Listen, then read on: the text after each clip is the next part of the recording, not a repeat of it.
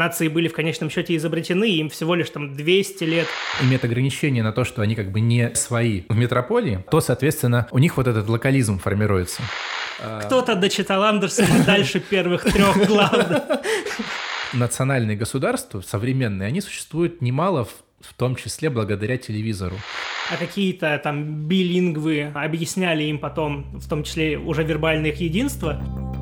Это подкаст «Лес за деревьями». С вами Никита Гричин. И Никита Снегирев.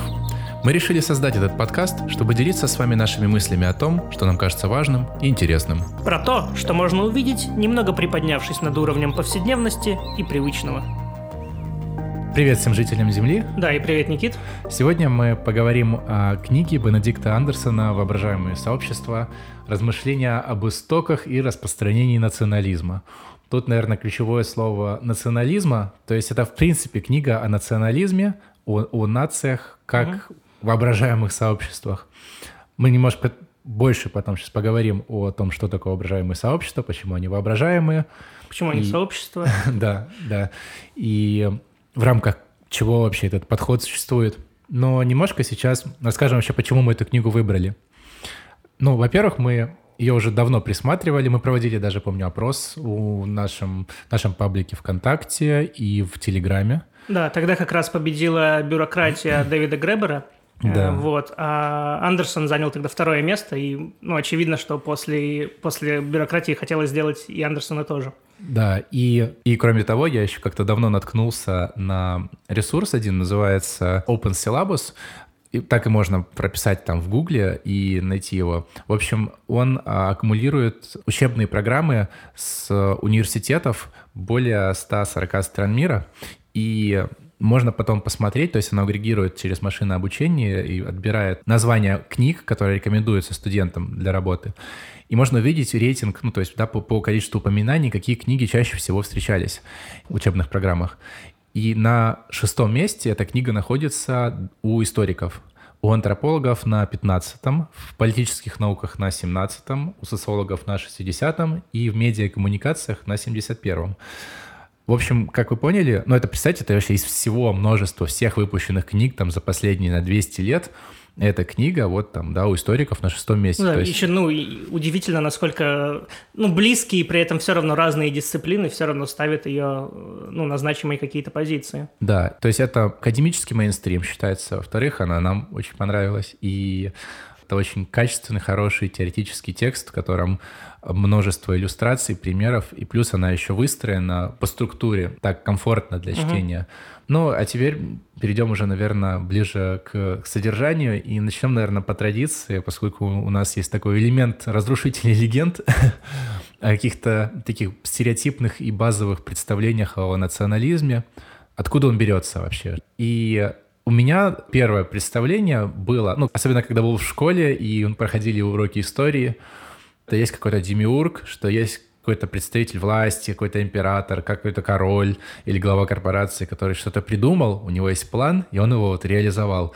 И национализмы — это как продукт сознательно конструируемый, угу. значит, представителями высшей власти, а, чтобы, там, не знаю, лучше управлять людьми, там, или чтобы угу. можно было там налоги с них снимать или ну, рекрутировать знаешь, их в армию. Мне кажется, каким бы наивным ни казалось тебе сейчас это представление, да, но оно, мне кажется, намного ближе к истине и условно позиции самого Андерсона, чем э, ну, более типичная позиция, которая транслируется в школе, потому что э, позиция школы, насколько я ее помню, по крайней мере, она такая примордиалистская, э, ну, как знаешь, в этих анекдотах про то, что собрались англичанин, немец, русский там и чукча, и что-то такое произошло с ними, что очень хорошо демонстрирует их какие-то национальные черты, особенности, да, этничности, культуры, языка и, и прочего. И такое представление, мне кажется, доминирует и в обыденном представлении о нациях, и в целом доминировало какое-то время и в академическом, потому что, знаешь, чаще всего там какой-нибудь учебник там шестого класса по истории России, Руси начинается с того, что там какие-то дривичи, кривичи вышли э, из каких-то своих э, земель, и начали взаимодействовать, а после там позвали там какого-нибудь заморского Рюрика и так далее. Ну, то есть можно, знаешь, тысячелетиями следить историю конкретной нации mm-hmm. вглубь истории. Тогда как то, что ты говоришь э, про, знаешь, конструирование Да, да. кем-то специальной нации, э, больше близко к, к позиции самого Да, Андерсона, я- я, такой кстати, конструктивистской. Да, да, да. Я, кстати, я, кстати, понял, да, о чем ты. Это уже об этом сам Андерсон говорит. Ну, как бы, она, она ближе, но она в корне не верна. То есть, ну, в, плане, в плане в его в теоретической конструкции, потому что особенность его подхода, и вообще он дает надежду, как минимум, что можно, точнее, не все в руках тех, у кого есть абсолютная власть. То есть все равно идут множество таких процессов социальных, да, не знаю, незаметных, которые потом Формируют пере- эту формируют, нацию. да, и они э, даже не нацию, а вообще как бы формируют какие-то глобальные тренды, которые невозможно с ними ничего особо сделать. Это как вот там, не знаю, с распространением, да, книгопечатания, да, или как с появлением технологий быстрого перемещения, когда можно было более ускоренно там перемещаться, передавать информацию там с интернетом, когда большее количество людей научилось читать, и можно было уже совершенно по-другому передавать информацию. Властители условные, да, там не могут э, ничего с этим поделать. Мгм. Ну тут на самом деле да, и при этом все-таки, мне кажется, важно сделать небольшую ремарку, и потом у Андерсона об этом будет подробнее, что, ну, национализм, несмотря на общую такую шапку, которую все-таки можно э, обозначить, все-таки был в том числе разным, с немножко разными процессами и там технологиями, применяемыми э, в его формировании.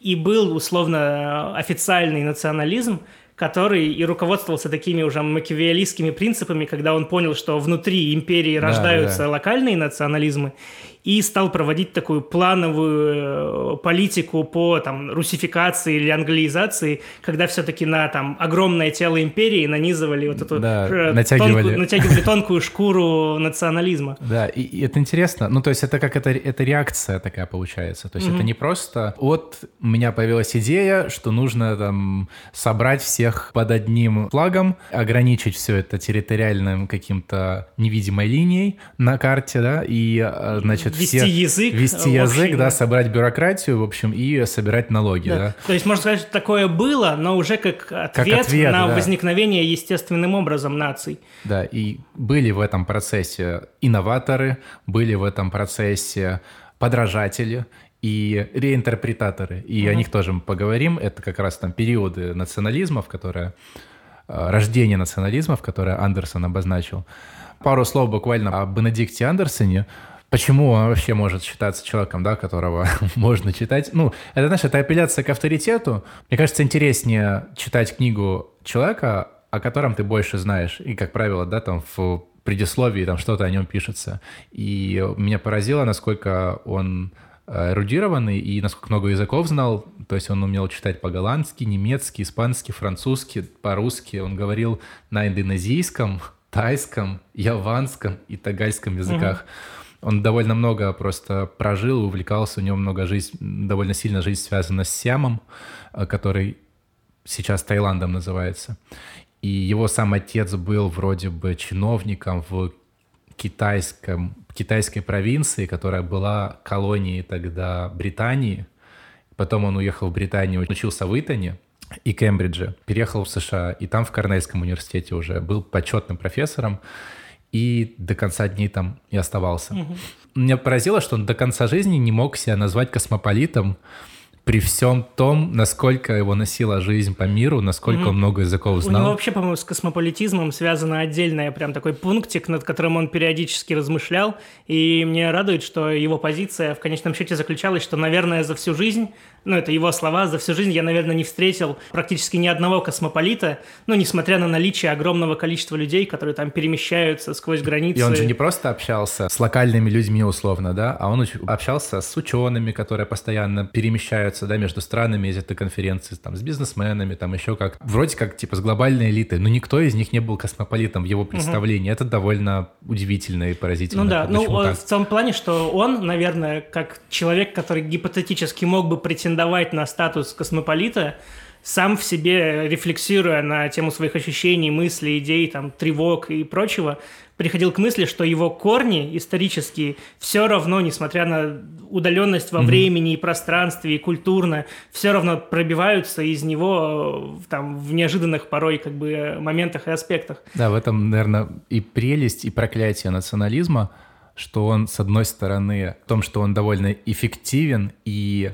он создает такую универсальную рамку для всех, что может вписать в себя любую идеологию, может вписать mm-hmm. в себя любой ну, движ, связанный с национальным освобождением, ну, тоже национальным, да, с, с освобождением от империй, но одновременно он может быть инструментом для империи, чтобы покорять другие народы. То есть это ну, такой да. очень Что мне еще понравилось, инструмент. покуда мы говорим о нем, да, как о личности и творце, мне порадовала такая некоторая романтизация, связанная с его вообще темой обычных исследований, с его жизнью, как он вклинивался, в, собственно, в свой объект исследования, потому что, да, у него есть вот эта книга «Воображаемые сообщества», которую мы сегодня обсуждаем, которая, ну, такой бестселлер, которая посвящена, ну, глобальной, там, какой-то конкретной теме нации. Вот. При этом большинство других его работ, тем и прочее были связаны с более узкой тематикой, со странами Юго-Восточной Азии, и он как в качестве такого полуантрополога-историка проводил большую часть времени тоже э, включенным в объект своего исследования, ну, то есть э, там Индокитай, угу. э, Юго-Восточная Азия, все вот, вот эти места. Филиппины. Э, так что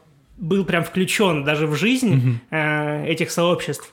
И после смерти если я правильно Остался помню, его, его прах развеяли над Яванским морем. Э, Насколько он был связан, да, с этими местами? Не самая типичная вообще в целом академическая карьера. А, перейдем, наверное, к вопросам, на которые сам Бенедикт Андерсон отвечал. Как ты считаешь, да? Ну да. Вообще, мне кажется, я бы начал с того, что вот мы уже обозначили такое наивное понимание нации и такое историцистское, примордиалистское, такое, когда нация — это что-то издревле существующее, обладающее каким-то духом определенным, знаешь, типа русский дух, там, немецкий дух, всем таким прочим, к тому, что, как Андерсон выделяет, это есть некие парадоксы — между восприятием и реальностью. Например, объективный короткий период существования нации в глазах историка, потому что позиция Андерсона в том, что нации были в конечном счете изобретены, им всего лишь там 200 лет, ну, сейчас уже около 250 лет. Да. Тогда как обычный человек, или поэт, или музыкант, кто угодно, видит нацию как нечто такое вечное, вечно живущее. Причем и... вечное как и в прошлое, так, так и, и в будущее, будущее да. да. То есть это первый парадокс. Да, есть, да второй парадокс тоже интересный. Он между тем, что нация и национализм – это такой общий культурный феномен, который можно встретить. А, ну, есть и английская нация, и французская нация, британская нация, и все это нации. И у них характерные признаки, которые практически не отличаются, ну, вне зависимости от конкретного содержания. Тогда как воплощение у нации только конкретные, только частные. То есть русская нация – это вообще не то же самое, что там французская или индонезийская. То есть она как бы с одной стороны а, общая, да, с другой стороны универсальная, но и, и общее еще в том смысле, может быть, ну там развернуть, да, что ее можно копировать, то есть угу. она как э, модель для подражания, то есть работает для воспроизведения в других территориях, над другими народами и так далее. Вот, и третье заключается в том, что, с одной стороны, мы наблюдаем такое, можно сказать, идеологическое могущество, могущество самой идеи нации, там, мы читаем поэтов, которые воспевают нации, мы читаем книги, в которых там прослеживается этот немецкий или русский дух, да, э, классическая литература. С другой стороны, именно какое-то теоретическое обоснование, какая какая-то философия национализма предельно не развита. То есть, как пишет сам Андерсон, что так и не нашлось ни одного Гоббса, Лока, либо другого какого-нибудь просветителя, который бы положил свое имя на знамена именно национализма. Причем даже не национализма, а конкретной нации. Mm. Просветители, ну тот же Лок, да, повлияли на отцов-основателей Америки, там того же Мэдисона, и они там написали «Федералиста» под впечатлением как раз о идее просвещения – и они же сконструировали нацию, эту самую американскую. Угу. Но при этом они не являются авторами конкретного национализма, а это идеи национализма в целом. Mm-hmm. То есть тут немножко как ну, бы... условно, э, не если прямая считать, такая... Тут, если считать, допустим, признаками там какое-нибудь общества, сложившегося после там принятия э, независимости, да, и конституции, можно считать там какой-нибудь республиканизм, там принципы ну, типа демократии, того, да. свободы, равенства – то это принципы скорее как раз-таки демократические, либеральные в какой-то степени, да, то есть, ну, там, Лок, если но мы они, да, но они возможны И они рамках... именно, условно говоря, воспевают именно там либерализм, свободу и демократию. Ну, да, да. Они не, не воспевают национализм. ну да, да, ну да, точно. Вот, то есть он еще пишет, что, к сожалению, у национализма не появилось своего Маркса, который мог бы там, не знаю, например... Э, условно... У которого было бы имя Адольф, да? Не, ну а что, ну Майнкамп типа нет? Не... А, тут мы переходим, мне кажется, к, к одной из следующих тем, которые будем обсуждать в рамках сегодняшнего подкаста. Это вообще национализм и расизм. И да, это бы... будет, ну, мы, наверное, в конце, да, об этом. Ну поговорим, да. о его вкладе, так сказать. Вот три парадокса нации, да, это универсальная, как бы, нация и частная. Она как объективная, да, и субъективная, то есть она, кажется, вроде бы существует, одновременно ее не пощупать, как бы, она, в Мгм. принципе, такая вот сконструированная вещь. Да, ну и третий, это, с одной стороны, могущество нации, да, то есть они обладают колоссальной, там, военной и экономической силой, а с другой стороны, они при этом не создали до сих пор никаких важных интеллектуальных трудов, которые бы могли бы быть аналогом э, марксизма, либерализма там, или каких-то других идеологий. Ну, На самом деле и в этом, ну, я думаю, мы очень близко... э, Очень близко подбираемся к четвертой политической теории Дугина. Надеюсь, нет. Но к тому, что и у меня была, кстати, такая ловушка, я сейчас это понял, что чаще всего сравнивается национализм, допустим, с либерализмом, коммунизмом, чем-то еще, то есть идеологиями в таком более аутентичном смысле, именно как идеологии. И национализм, вот, по крайней мере, я это очень хорошо вынес из книги Андерсона, стоит сравнивать совершенно не с ними, не с типичными идеологиями типа либерализма, а с более такими глобальными, условно, структурами мышления и воображения, и организации обществ. То есть это такая антропологическая больше вещь, типа человеческая универсальная какая-то, да? Чем чем идеология просто в таком... Ну да, я больше представляю вообще как сосуд, ну то есть для наполнения. Это, э, не знаю, как iPhone, Э, он появился э, как форма универсальная, и ее уже воспроизводят все. Но при этом в ней может быть разная операционка совершенно. Ну да, это да, может да. быть Android, там, э, Windows Phone, это может быть Apple, что угодно. То есть, условно, на нации там Индокитая хорошо лег коммунизм Да. в очень национальном, а национальном, я бы сказал, смысле, но коммунизм, там, либеральные демократии, любая идеология, в принципе, хорошо ложилась в рамках определенных наций. И, и вот как бы мы все вот крутимся вокруг да около. В чем ценность книги? На какие вопросы он отвечал? Можно открыть просто словарь, посмотреть, что такое нация, да, там, что такое национализм. А вот как она создается, как она воспроизводится, через какие практики она создается, вот это уже более тонкий и интересный вопрос, который требует детального рассмотрения. И Андерсон это делает. Причем он делает это увлекательно. Это такой пример хорошей сравнительной социологии, наверное, так. И в том числе это пример, иллюстрация социологии конструкционизма. Если взять уже классический труд из истории социологии Бергера и Лукмана «Конструирование социальной реальности», то это как раз вот пример, можно сказать, такого подхода, где а, какие-то социальные феномены, которые мы привыкли рассматривать как объективные сущности, рассматриваются как что-то, что было сконструировано и воспроизводится через практики людей, через их ожидания, через их э, систему знаний. И вот как раз нация это, это вот и есть вещь, которая существует в воображении. Но это не делает ее менее реальной. Она все равно оказывает серьезное влияние, она, она генерирует эмоции, за нее люди готовы умирать. Это, это многого Тут, стоит. мне кажется, формула можно прям в очень лаконичной формуле привести. То, что воображаемо, не значит, что оно нереально. Да. Воображение не есть просто какая-то фикция. Да. А, Она такое же реальное, как и... Просто у него другая антология немного, но это другой вопрос. Вот. Чем мне понравилось в книге Андерсона, несмотря на то, что он конструктивист, и, в принципе, его книга была выпущена в период такой популярности постмодернистских теорий, но что мне понравилось в конечном итоге, что у него нету вот этого подхода знаешь, если брать современные э, антропологические особенные исследования, то чаще всего, когда там, мы затрагиваем тему религии, и первые 20 страниц будут посвящены тому, почему очень сложно и, Дать наверное, невозможно да. вывести определение религии или определение нации или еще какое-то определение. Как А, же меня это бесит. Вот. И мы будем просто пытаться описывать, его в его каких-то особенностях, но так и не дадим определения. Андерсон в этом плане более такой, знаешь, классический, что ли, ученый, потому что он то ли в предисловии, то ли прям в первой главе э, выводит рабочее. Да, он говорит, что это рабочее определение, а не финальное, завершенное. Но рабочее определение он дает, и оно довольно лаконичное, и сразу практически полностью описывает всю его книгу, а вся оставшаяся книга — это словно такие частности. А если все-таки подходить таки, мы уже близко почти подошли э, к самому этому рабочему определению нации, я могу сейчас переврать, если что, поправь меня, Да. это воображаемые сообщества, которые воображены ограниченными и суверенными. Вот. В целом и... ты не, не наврал.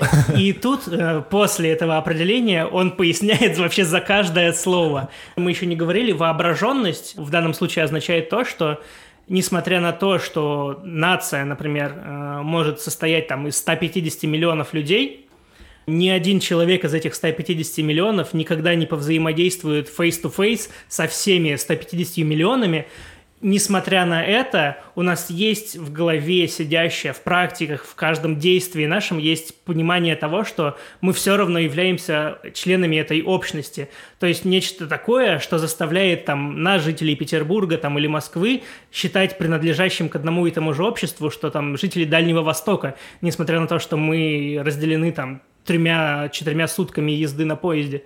Но что тогда невоображаемое сообщество?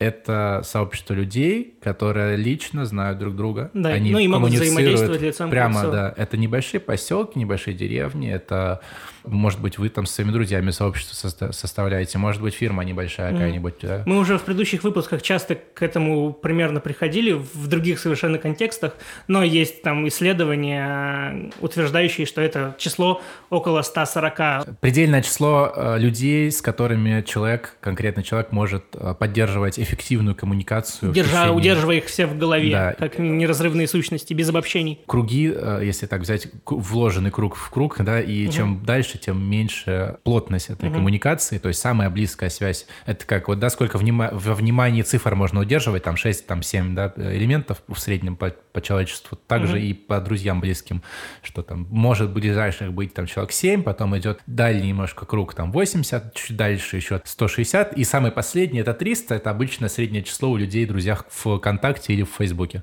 ну, в социальных сетях в целом. Что еще важно, мне кажется, что несмотря на то, что Андерсон утверждает эту позицию о том, что воображаемое это когда больше, чем face-to-face, в скобочках он все равно пишет, но и насчет face-to-face сообществ, которые там ограничены 20 людьми, я тоже не уверен, что они невоображаемые. Ну да. Но мы оставим это за скобками, потому что это полностью Это другая ана- тема. анархизирует Да. вообще все дальнейшее рассуждение.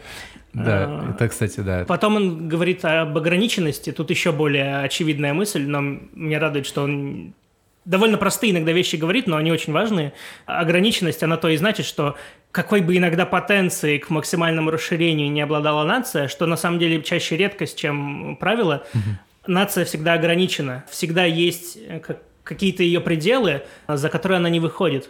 И, допустим, в отличие от каких-нибудь религиозных сообществ предыдущих эпох, нету вот этой мессианской, мессианского стремления зайти и поглотить весь мир вообще внутри себя. Скорее, наоборот, это нацеленность на вычерчивание границ. Границы всегда есть, и они проходят и территориально по карте, и с другими нациями в культурном и других аспектах. Еще как бы уточнение, что даже если взять в пример империалистические нации, они же предполагают захват новых территорий, но они захватывают эти территории, не превращая их в свои. Это, это колониальные территории, которые предполагаются как бы, в подчинении, в иерархическом, в субординационном таком отношении.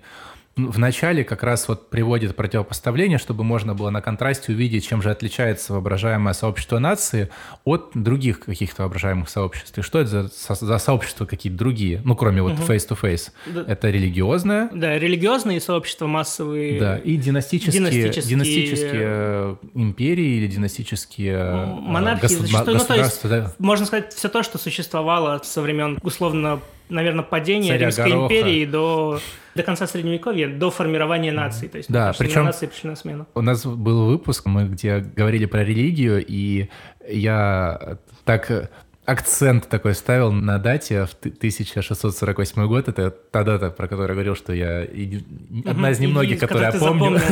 да. И действительно до сих пор помнишь. Уже много выпусков спустя. Она здесь как раз тоже играет важную роль, потому что это заключение Вестфальского мира, и это считает, эта дата считается точкой отсчета принятия идеи о суверенных монархиях. Король, например, да, обладал как бы суверенитетом, монополией на применение насилия на конкретной территории. То есть это по веберовскому, по веберовскому пониманию было уже государством, не было еще наций, не было национализма. То есть как было раньше, да, это была империя, был, был император, который обладал властью непрямой над своими а, вассалами. И это могли быть короли на разных территориях. Это могла быть империя Габсбургов, да, угу. там, или испанская корона, там, угу. британская корона. И, и вот по окончанию вот 30-летней войны, когда католики, а, протестанты, немецкие короли, французские короли, угу. шведский король, а, британцы, то есть это все, еще британцев тоже как бы не было, то есть это все в все представители власти собрались условно и подписали мирный договор, объявив э, окончание войны, свободу религиозных представлений, какую-то более-менее свободу торговли, и начался процесс вот этого суверенного конструирования нации в каждом из государств. Но он не начался, как я описал его, от того, mm-hmm. что король решил, я буду конструировать нацию, а в связи с рядом процессов, которые как раз выявил Андерсон и угу. продемонстрировал в своем труде. Не первый, конечно же, но а, как бы систематически. Мне кажется, он самый систематичный и радикальный, потому что, ну, были э, конструктивисты и до него, но мне кажется, такой именно фурор, знаешь, радикальный удар – по примордиалистскому представлению нанес именно он. Я бы еще добавил, прям подчеркнул просто мысль еще раз, что национализм стоит сравнивать не с либерализмом, коммунизмом и другим измом. Не с классическими идеологиями, да, да? а с такими широкими глобальными формами воображения, которые формировались определенными типами структуры сообществ. Первые, вот ты сказал, это религиозные такие э, сообщества, и Просто вот, вот это вот ты не говорил, что то, что объединяет э, условных представителей разных этногрупп, которые там сходятся в паломничестве к Мекке, это именно священность языка, мета-языка условно, то есть не языков конкретных локальных, на которых говорят эти этносы, они стоя там, исполняя какие-то ритуалы возле Мекки, могли абсолютно не понимать языков друг друга, но глобальный официальный печатный язык, а именно латынь, э, так исторически сложилось, она объединяла их всех, условно как математика и математический язык математических операций объединяет всех современных ученых. То есть что-то, что священно и имеет больший статус, чем просто твой локальный язык. И тут, внимание, внимание, тут э, прозвучало два очень важных термина. Паломничество и язык, и еще печатный язык уточнения.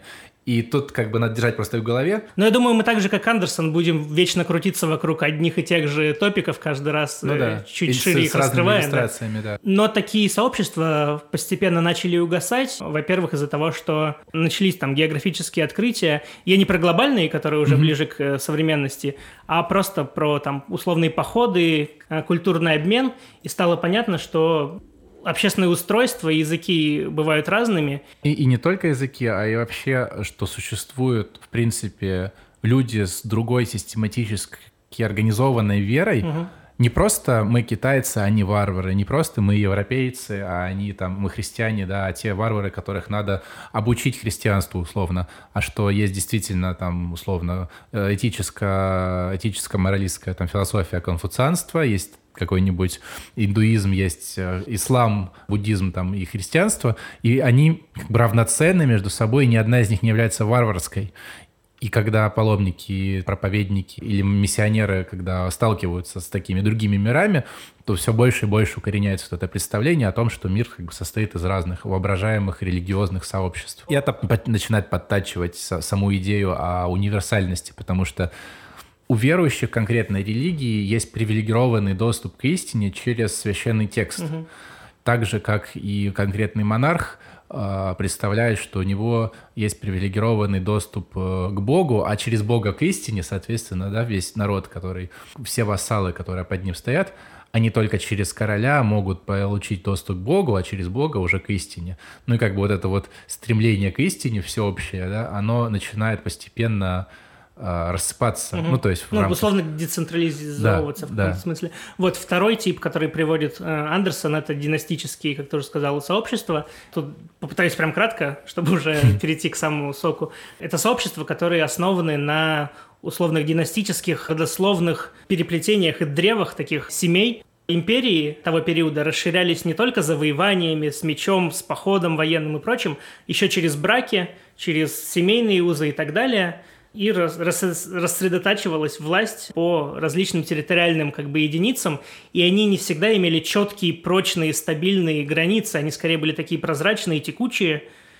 и сквозь них можно было проходить, и особенно вот мы уже Австро-Венгрию вспоминали, чем, мне кажется, показательно Австро-Венгрия, что на каком-то этапе Габсбурга, у него мог быть титул официальный в названии, да, когда его представляли, да, да. император такой-то империи, король такой-то, перечисление того, над чем он владеет, шло через запятую, и периодически именно сами статусы подставлялись абсолютно и разные. само зачитывание могло занимать минуты, может быть, часы даже.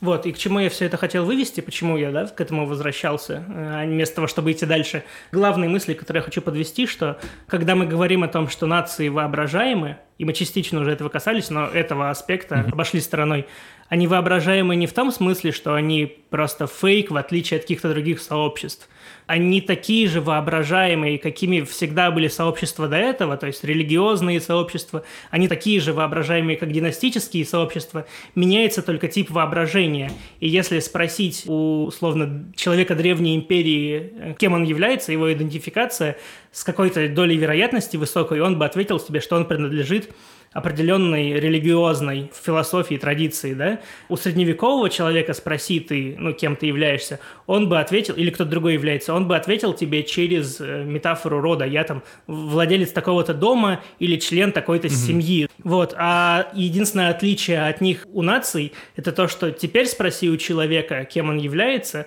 также с высокой долей вероятности он, он может ответить тебе, что он русский, англичанин, британец, особенно когда он находится в не своей среде, а, допустим, за границей ну, да, своей да, территории. Вот, э, значит, получается, у нас есть э, религиозные, религиозные сообщества, есть династические государства, и на, им, на их смену э, приходит процесс, именно процесс да, становления наций.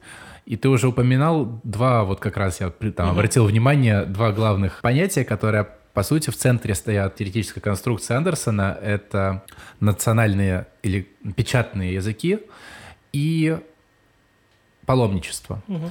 Причем языки не просто сами по себе, а языки напечатанные, а напечатанные, то есть сейчас мы думаем, да, ну, ну напечатанные что? А тогда печать это была инновацией большой. То есть тогда еще в средние века формировалась индустрия книгопечати, и он уделяет большое внимание, рассказывая о том, как вообще происходил процесс установления печатного капитализма. Угу. То есть возникали э, издательские дома практически по всей Европе, и они печатали изначально все на латыни, на латинском языке. Это был универсальный язык благодаря католической церкви, на котором разговаривала практически вся Европа. Ну, не в смысле... Имеется в виду образованная... Образованная Европа. Это печатались документы, э, заключались союзы, договора, разговаривала бюрократия, где она была. Проводились суды. Да, проводились суды и так далее. И постепенно а, в связи с развитием печатного капитализма произошло насыщение, так сказать, рынка. И вот, и печатные капиталисты начали искать, куда же, на какие рынки еще можно выйти. И перед их взором встало целое сукно европейских языков, а, разных локальных языков, на которых можно было тоже печатать книги. Угу. И они, собственно, так и, и, и начали это делать. Причем этот процесс происходил параллельно с а, с установлением местными, а, ну вот, как я уже сказал, да, были вот эти суверенные да, территории, mm-hmm. королевства, становлением местных печатных языков. Происходит лютеранская революция, начинается противостояние с католиками, и Мартин Лютер становится практически, можно сказать, первым. Он, он оседлал волну а, печатного капитализма, то есть Раньше книг же вот так вот не было в общем доступе, угу. то есть это, было, это был дефицит, это, было, это была дорогая очень вещь, и тут угу. вдруг придумывает Ну Гутенберг... да, благо хорошо, если в местной церкви хотя бы одна Библия лежит, да. и, и уже типа это распространена книгопечать. Вот, тут придумывает Гутенберг, да, свой печатный станок, и он начинает, он производит эту самую печатную революцию. В Европе начинает печататься огромное количество книг, они печатаются, естественно, на латинском языке изначально, потом рынок латыни перенасыщается. И что происходит? Тут важно еще заметить, что к 1500 году около 90% всей э, изданной на латинском языке и понадобилось около 150 лет, чтобы полностью прям насытить э, рынок. Но это даже немало. Это достаточно много, да. да. Вот. И на этом этапе, когда рынок был насытен, э, капиталисты э, решили ну, искать новые рынки. Ну как капиталисты? Это конкретно, да, это книга, книгоиздатели, mm-hmm. книгопечатники, это те же, кто там писал тексты. Причем, кто писал тексты, вернемся опять к Мартину Лютеру.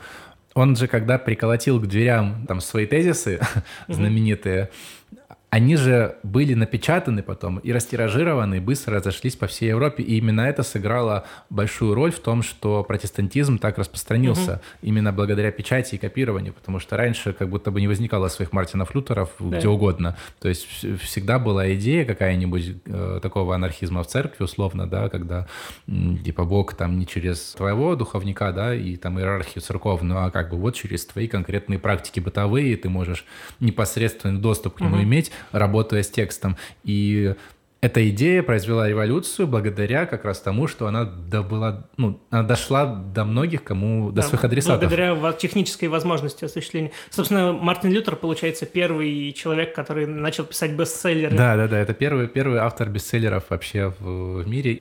Ну так вот, двигаясь дальше, получается, печатный капитализм формирует и консервирует, можно сказать, локальные языки. То есть как происходит? То есть люди разговаривают на каком-то на каком-то своем языке, у них нет письменности условно, либо они не умеют писать. И тут появляются книги, которые фиксируют данный язык в тексте, угу. в каких-то грамматических конструкциях. И благодаря тому, что текст стабилен, в отличие от речи, которая постоянно модифицируется, происходит определенного рода консервация языка и, он станов... и его изменения происходят гораздо медленнее. Угу. И второе, что благодаря наличию печатного языка улучшается качество коммуникации вообще между разными людьми, потому что возникает возможность переводить этот язык, его изучить. И э, бывало такое, что, ну, как, как правило, так и складывается вообще во многоязычных странах или раньше, да, многоязычных территориях просто, что люди не понимали речь друг друга, но они могли письменно коммуницировать. То есть это можно было передавать информацию, что тоже играло важную роль в формировании больших коллективов. Это, знаешь, есть мыслительный эксперимент в лингвистике про деревню, которую вдруг разделили непреодолимым ровом угу. или рвом, не знаю, как правильно, э, и промотаем 50 лет, ну, то есть деревня, они а. разговаривали на одном языке, мы провели непреодолимый ров, через 50 лет это уже два диалекта. Mm. Мотаем еще 500 лет, это два разных языка абсолютно. И вот этот мыслительный эксперимент, можно сказать, решается печатным капитализмом, потому что, ну, как ты сказал, у нас есть некоторые теперь места, такие облачные хранилища, где мы зарезервировали статус языка в определенном виде. Английский, ну, да. он вот такой. И условно, если продолжать эту метафору с деревней, разделенной рвом, то во времени она тоже действовала, потому что условный человек, живший в 1400 году, мог абсолютно не понять людей, живших на его же территории, в его же этнокультурной группе на сто лет раньше потому что за сто лет язык мог так измениться, что реально было сложно понять. Тогда как э, любой современный человек может прочесть э, там текст, написанный сто лет назад на том же языке, и это будет примерно тот же самый текст. Да, сленг меняется, ну, да. но сленг это очень кратковременная трендовая штука. Основная грамматика, основные слова, они абсолютно не меняются. Да, совершенно верно. И этот эксперимент, можно сказать, еще и показывает, насколько могут быть смешными споры, по чей язык там mm-hmm. древнее, да, или какой, чей язык настоящий, а чей язык не настоящий? Вот это часто, ну, поскольку я сам из Украины, mm-hmm. да, в моем мире вот эти вот разговоры и споры, да вот украинский язык не настоящий. Его придумали. Вы, да, выдуманный, типа. Меня так радует. А, а вообще можно привести не выдуманный язык, пример не выдуманного языка? Да, да, да. И если посмотреть, кодификация русского языка произошла не сильно раньше, чем украинского. Там буквально пару десятилетий причем, да. Тут э, как раз вот этот парадокс, да, про разоблачается про то, как нация одновременно может может быть древней, угу, угу. но при этом быть недавно сконструированы. Ну, да. как раз вот этот вопрос решается через язык. То есть, когда идея о нации связывается с языком, у которого, в принципе, если ну, лингвисты да, там проводят, э, распутают цепочку последовательностей ДНК этого языка в древность, куда он уходит, то это ты не найдешь просто угу. начало. От первой сигнальной системы уканья и аканья до животных, до нашего времени, это плавная такая линия развития. Угу которую сложно совершенно фрагментировать. И тут появляется печатный капитализм, формирует конкретно уже из разного вот этого многообразия плавно перетекающих диалектов друг друга в конкретные, стабильные, стационарные языки, но еще кроме вот этого как бы сегментирования и цементирования происходит иерархизация. Угу. То есть, например, а, в Российской империи да, существует множество языков, включая какой-нибудь татарский, украинский, там еще какие-нибудь разные диалекты. Но есть э, э, династия Романовых. Она вообще изначально, что, что очень как бы интересно и забавно, в принципе, язык не, не представлял вообще никакого раньше в империях интереса с точки зрения какой-то идентификации. То есть это сейчас, сейчас мы смотрим с точки, с точки зрения в прошлое, думаем, блин, как это странно, типа царский двор сначала говорил на французском, потом угу. на немецком, они там вообще в своем были Там уме. было забавно, мы что же... в, в одно и то же время как бы царский двор говорил на французском, вообще высшее, знаешь, дворянство считалось, что принято говорить на французском, тогда как региональное дворянство говорило на немецком, тогда как, э, условно говоря, простой народ говорил, говорил на, на русском, да, вообще. причем на русских. Да и как бы и на русских, и на нерусских тоже, ну, да, что это включало среди множество... русскоязычного населения да, еще европейская было... территория, да, было же еще множество других, которые мы вытесняем систематически из памяти, как несуществующие, которые мы как бы присоединили, освободили и тому подобное, хотя это был просто насильный захват угу. и русификация последующая. Ну, об этом, да, да. Э, и вот, э, значит, э, царский двор, да, разговаривал на языках, которая вроде бы вот не наши, да, не, не, это не русский. Это странно, ну сейчас кажется. А тогда это не представляло никакого интереса. И тут, когда развивается вот эта идея национализмов, то монархии начинают задумываться о своем, о своем статусе легитимности.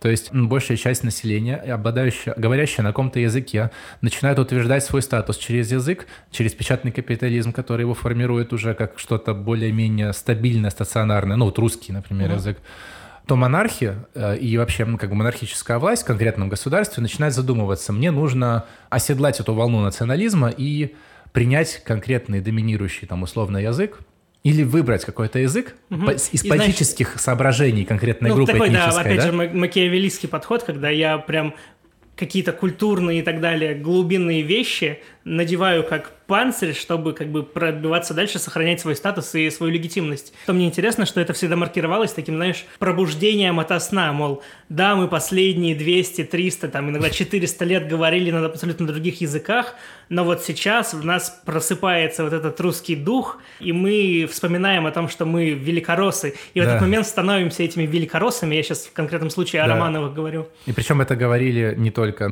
представители двора, это в основном интеллигенция была, которая не говорила на mm-hmm. местном языке, а потом вдруг начинает понимать, что этот местный язык получает ну, какую-то популярность и вообще становится ну, как бы мейнстримом, и его выучивает, как бы выучивание этого языка является этим процессом типа пробуждения. Угу. Ты как бы всегда был русским, но никогда по-русски не говорил, и тут ты выучил русский, ты пробудился, и ты стал действительно русским. Такая логика. И она, в принципе, действовала везде, во всех европейских монархиях. Да, что а, важно подчеркнуть, что это целенаправленный процесс, потому что, например, то, что в Австро-Венгерской империи э, Габсбурги говорили на немецком, вообще не значило, ни, ни, даже на толику не значило, что они проводят пронемецкую политику и и принуждение там к изучению немецкого, там, по крайней мере, бюрократами. При этом и... важный момент, что выбор конкретного языка предполагал выбор конкретной этноязыковой группы в качестве той, которая будет обладать привилегиями в своем карьерном пути внутри бюрократии государственной. Угу. Все остальные им либо приходилось выучивать язык, либо они теряли свои возможности угу. для получения более высокого статуса. И такая иерархизация вызывала, естественно, негодование в э, таких, ну, субнационалистов. То есть это националисты других языков внутри конкретной уже mm-hmm. формирующейся нации. Причем, это, что ну, интересно, он пишет еще, что как правило, парадоксальным образом именно доставалось при там, русификации или при англоизации часто самым приверженным, самым таким верным, верным да. Э, подданным, да. И вот эта иерархизация э, по статусу, в зависимости от того, на каком ты языке говоришь, тоже была таким важным компонентом а, вот этого печатного капитализма и вообще, в принципе, становления национализмов. И вот, э, как бы обобщу, да, чтобы уже это собрать все в кучу, угу. наконец-то, все это, там, веретено, веретено. Все, все это веретено, которое мы тут плетем. А, надеюсь, что веретено не чушь. Получается, что у нас династические империи, да, развитие, развитие протестантизма, это раскол Европы, потом его, потом эти договоренности мирные, потом развитие печатного капитализма и в целом капитализма как самого по себе. Накладывание на этот процесс принятия локальных языков в качестве языков бюрократии, языков суда, языков договоров и, и последствия в качестве унификации, в качестве улучшения коммуникации между людьми – распространение определенных идей, ну, то есть возможность вообще распространить угу. идеи через текст, и конкретно уже националистические идеи. И, наконец, иерархизация внутри конкретных государств, когда по статусу распределяются конкретные этноязыковые группы в зависимости от того, какой язык приняла э, национальная бюрократия. Угу. Знаешь, прежде чем отправиться назад, я буквально коротко... Почему назад? Ой, уже вперед? Добавлю, в общем, немного, немного косметики в то веретено, которое мы сплели. Отдельные рюшки, акценты. Рюшки и плюшки. Да, да рюшки и плюшки. Отдельные акценты подчеркнуть, что э, в момент, когда у нас формируется единый печатный язык, на локально ограниченной какой-то территории, во-первых, да, то, что ты сказал, налаживается коммуникация, унифицируется до какой-то mm-hmm. степени. Второе, что он консервируется и на протяжении столетий остается примерно неизменным, что дает почву, по крайней мере, гипотетическую возможность начинать прослеживать свою историю сквозь тексты вглубь. То есть ты знаешь, чувств, начинаешь чувствовать родство mm-hmm. э, с культурой, и, там, произведениями, стихами и прочим, написанной там столетия назад. До Ой. этого такого было невозможно сделать. И еще, что важно, про иерархизацию ты говорил, но ты говорил на одних примерах. Мне еще кажется важным подчеркнуть, что при принятии единого печатного языка, который является лишь одним инвариантом да, всех mm-hmm. различных диалектов, у нас сразу же, там, допустим, северный диалект, который такой же легитимный, как официальная версия, mm-hmm. взятая из одного из диалектов, у нас превращается в неверный говор – это какая-то аномалия, которую как бы лучше даже устранить в целом. Да. Русифицировать ее, да, ее заменить другим языком, вытеснить, вывез, вывести, угу. да, там и тому подобное, типа татарского. Там, да. Угу, да, то есть у нас сразу же теряется статус, он становится таким, ну, он, очевидно, он становится ниже, то также способствует унификации всей общей системы. Да, это, кстати, общий процесс в целом унификации, вот тенденция на унификацию, это унификация языка, унификация там армии, унификация налоговой системы, системы отчета, учета, сбора, там, налогов и тому подобное. Вот, на этом, как правило, на книгопечатании, на печатном капитализме останавливаются чаще всего, когда приводят, ну, интерпретацию Андерсона. По крайней мере, те русские варианты, с которыми я знакомился уже после прочтения книги, чтобы попытаться примерно представить, что обычно э, говорят в русском дискурсе на эту тему. Обычно говорят вот про печатный капитализм и так далее. И вообще полностью за кадром, как будто бы это не важно, остается то второе, о чем ты говорил. Это именно паломничество, путь, путешествие. Да. А мне оно как раз показалось гораздо более интересным. Ну да, это, мне кажется, большое упущение, потому что это равноценный и очень важный элемент вообще в конструкции теоретической mm-hmm. Андерсона, именно паломничество. И не только в традиционном смысле, как мы сейчас представляем паломничество, а более широком. Наверное, можно уже к нему да, ну перейти, да, я да, к тому, что... А сейчас мы переходим к тому, что Где, мне, когда? по крайней мере, не удалось найти э, в каком-то визуально-аудиоконтенте угу. на русском языке.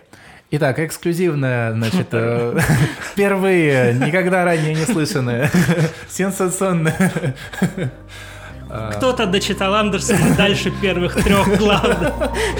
Это был подкаст «Лес за деревьями». Его ведущие Никита Снегирев и Никита Гричин. Со звуком помогал Никита Кидо. Ставьте лайки, оставляйте свои отзывы и не забывайте подписаться, если еще не подписались. Ссылки в описании. До встречи в следующем подкасте.